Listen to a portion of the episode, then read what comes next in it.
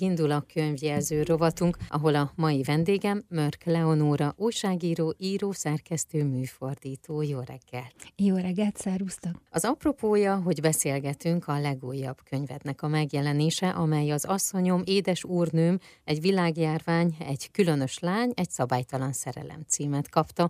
De hát én, ahogy ugye egy picikét utána olvastam, azért azt láttam, hogy az írás az már nagyon-nagyon régóta veled van. Egyetemista korodban jelentek meg az első írásaid. Igen, én sokáig azt mondtam, hogy ha van karrierdiplomata, akkor én karrierújságíró vagyok, mivel soha semmi más nem csináltam. Tényleg egyetemista korom óta ezzel foglalkoztam.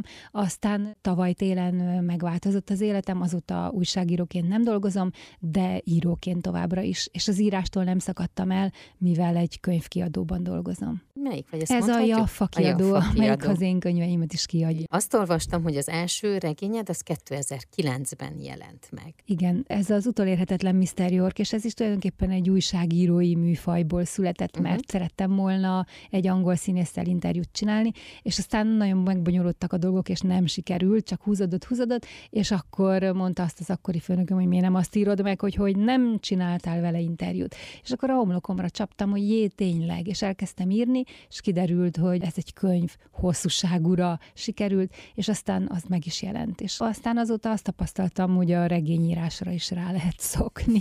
Mert hogy ugye ezt még eddig nem mondtuk, hogy te legfőképp regényeket írsz. Igen, igen. Tőled megszokott módon, ezt írta valaki, időutazóvá teszi az olvasót, és természetesen a romantikusa és a krimi szál sem maradhat el. Igen, igen. Én ö, magyar és történelem szakon végeztem, és tudom, hogy ö, vannak, akik félnek a történelemtől. Tehát ö, olvastam olyan kritikát, már nem tudom melyik könyvemről, hogy az illető azt írta, hogy hát eléggé félve vettem a kezembe, mert utálom a történelmet. Megértem, tehát az esemény történet ki, mikor, mit uh-huh. csinált, mit ír, milyen szerződést és talál, milyen béke, nem tudom. Az biztos, hogy annyira nem vonzó egy olvasó számára.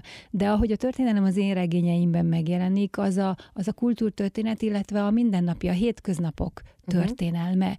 És hát abban minnyáján benne élünk, hát körülöttünk történik a történelem, és minnyáján benne éltek, akik előttünk éltek. És így módon szerintem ez kimondottan érdekes és vonzó. Mennyi kutató munkát igényel, mielőtt egy könyvnek neki kezdesz? Elég sokat, de én történelem szakon végeztem, ez uh-huh. engem borzasztóan érdekel. Én kultúrtörténettel szerettem volna foglalkozni.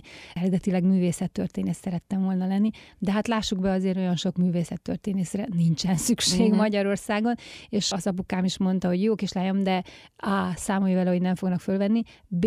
számolj vele, hogyha végeztél, akkor nem a Louvre-ban fogsz dolgozni. Uh-huh. Úgyhogy ezt én beláttam, és így lett belőlem újságíró, aki ilyen témákkal is foglalkozhatott. Én nagyon szeretem ezt a kutatást. Engem is a hétköznapok története uh-huh. érdekel, de ahogy egy történész kollégám vagy ismerősen fogalmazott, ahhoz, hogy arról tudjál írni, hogy mit tettek a parasztok a 17. században, ahhoz tudnod kell, hogy konkrétan mi történt a 17. Uh-huh. században, mivel a kettő szorosan összefügg. És így ez borzasztó érdekes. Van-e kedvenc történelmi kor, amely mondjuk kifejezetten a kedvenced? Egyrészt ez a kora újkor, uh-huh. amikor ez a regényem is játszódik, tehát 1600-as évek eleje.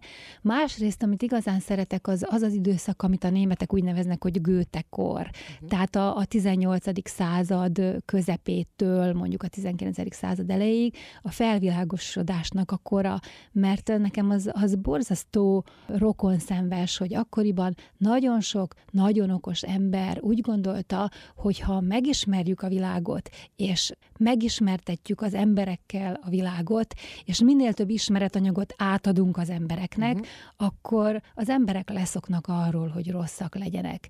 Mert hogy az emberek nem rosszak, csak tudatlanok. Uh-huh. És ha átadjuk nekik a tudást, akkor jók lesznek. Hát ugye ez bebizonyosodott, hogy ez nem így van, de akkor is ez, ez nekem nagyon tetszik. A könyvjelző rovat mai vendége Mörk Leonóra, író, újságíró, szerkesztő és műfordító. A legújabb könyvéről beszélgetek vele, már is folytatjuk.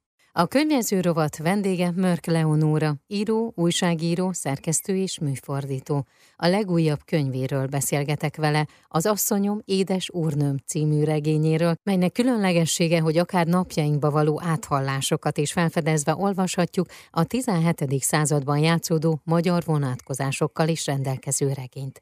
Folytassuk a beszélgetést. Mesélj arról, hogy, hogy mit találhatnak ebben az olvasók. Mert azt tudom egyébként, meg én is olvastam már egy-két regényedet, hogy azért több szálon futnak a cselekmények. Igen, tényleg ez is elsősorban egy love story, uh-huh. de történelmi regény is, és ennek is van ilyen krimi vonala.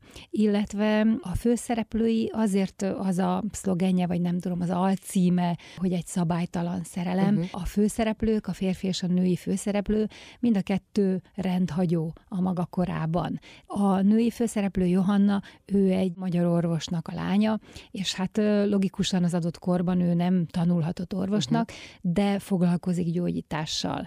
Amit lát, meg amit tapasztal, az úgy igazán nem hozza meg a kedvét se a házas élethez, se a szüléshez. és akkor így jön mellé a férfi főszereplő, aki pedig azért rendhagyó, mert ő egy kasztrált énekes, akik abban a korban kezdtek el igazán sok európai udvarban dolgozni. Az ő kettejük kapcsolata ebből következően egy teljesen szabálytalan szerelem, de felmerül a kérdés, hogy van-e olyan, hogy szabályos szerelem, van-e olyan, hogy szabályos család? Hát igen, attól függ, hogy honnan közelítjük meg, vagy a társadalom által elvárt szabályok, vagy a saját magunk szabályok, vagy a család által felállított szabályok, igen, ez sok mindennek lehet megfelelni. Igen, ahogy aztán a Nikoló, a férfi főszereplő fogalmaz, hogy minnyáján másképp szeretünk, de attól szeretünk. Azt néztem, hogy a könyveid nagy része azért e-könyv formátumban is elérhetőek. Van erre valamilyen tapasztalat vagy statisztika? Mi a tendencia? Az e-könyv, vagy az, hogy kézbe vegyék, és ott legyen a kezükben? A Jaffa kiadó akkor állt rá igazán arra, hogy minél több könyvét elérhetővé tegye elektronikus formában is, amikor ugye 2020 márciusában itt leállt a világ, uh-huh. bezártak a könyvesboltok, és attól, hogy a könyvesboltok bezárnak, attól az emberek még szeretnének olvasni, de hát ugye nem fértek uh-huh. hozzá a könyvekhez. És nekem is akkor vált elérhetővé e-könyvformában az összes uh-huh. könyvem, vagy majdnem minden könyvem. Sőt, az a regényem, amit abban az időszakban írtam, és akkor jelent meg 2020-ban, ez a Herceg és a lányka, az szintén szabálytalan módon hamarabb jelent meg e-könyvformában, hogy elérhetővé váljon, mint aztán nyáron nyomtatott formában. Uh-huh. És azt tapasztaljuk azóta is, valóban nő az e-könyvek iránti érdeklődés, de a két célcsoport, vagy a két közönség talán nem ugyanaz. Tehát szívesebben vásárolnak e-könyvet olyanok például, akik külföldön élnek, uh-huh. és magyar könyveket akarnak olvasni. De azért a magyar olvasó, és én is, sokkal szívesebben vesz a kezébe hagyományos könyvet. Tehát azért annak más a látványa, uh-huh. más a kezedbe fogni, más az illata, más a hangulata, más uh-huh. élmény egy nyomtatott könyvet olvasni. Kettő gyakorlatilag egymás mellett él, és nő az érdeklődés, de azért azért a hagyományos könyv az még mindig népszerűbb. Ki volt az, aki a segítségedre volt, hogy ez a könyv elkészüljön? Egyrészt a férjem, aki református lelkész, és, és a prédikációival ő mindig inspirál engem. Ebben a korban, amikor játszódik a regény, a reformáció, illetve a kereszténység, az egyszerűen a része volt a hétköznapoknak. Az, ami így fel is bukkan ezekből az elemekből, azt jó rész a férjemtől tanultam, úgyhogy nagyon hálás vagyok neki. És a másik, akinek a nevét meg szeretném említeni, ő Hegyi Péter, a grafikus, aki ennek a könyvnek is a, a címlapját tervezte, vagyis a borítóját, és az előző regényemét is, az egy holland aranykorban játszódó regény, a törött tulipánok. Tehát szokták azt mondani, hogy ne ítélj meg egy könyvet a borítójáról, de hát különösen egy történelmi regénynél, illetve egy szép alkotásnál a borító annyira része magának a műnek, hogy ezt nem lehet mondani. Úgyhogy én, én neki is nagyon hálás vagyok, mert ez a borító is gyönyörű. Az interjú előtt ugye kérdeztem tőled, hogy milyen volt az ünnepi könyvhét, és mondtad, hogy hát nagyon-nagyon jó volt, és fantasztikus, hogy milyen sokan voltak. Lesz-e találkozó, közönség találkozó, dedikálás ehhez a könyvhöz kapcsolódóan? Június 22-én az a szerda este 6 órától az Allé Libriben lesz a könyvbemutató, és ott nagyon szívesen dedikálom is. Úgyhogy szeretettel hívok oda mindenkit. Egyrészt ott lesz rajtam kívül a a Német Turisztikai Hivatalnak a vezetője, Ceising Miklós, mert velük a, a Német Turisztikai Hivatallal már régóta együtt dolgozom. Tehát ők segítenek nekem eljutni azokra a német helyszínekre, ahol a regényeim játszódnak. Ez például Augsburgban, Dresdában, Torgauban, Münchenben. Ő mindenképpen ott lesz, és a helyszínekről fog mesélni, és a, a műsorvezető pedig Fiala Borcsa lesz, uh-huh. ami, aminek nagyon örülök, mert nagyon kedvelem őt, és nagyon jó hangulatot tud teremteni egy könyvbemutatón is. Én akkor kívánom, hogy nagyon-nagyon sokan legyenek, és hogy még rengeteg könyv szülessen, és rengetegen olvassák.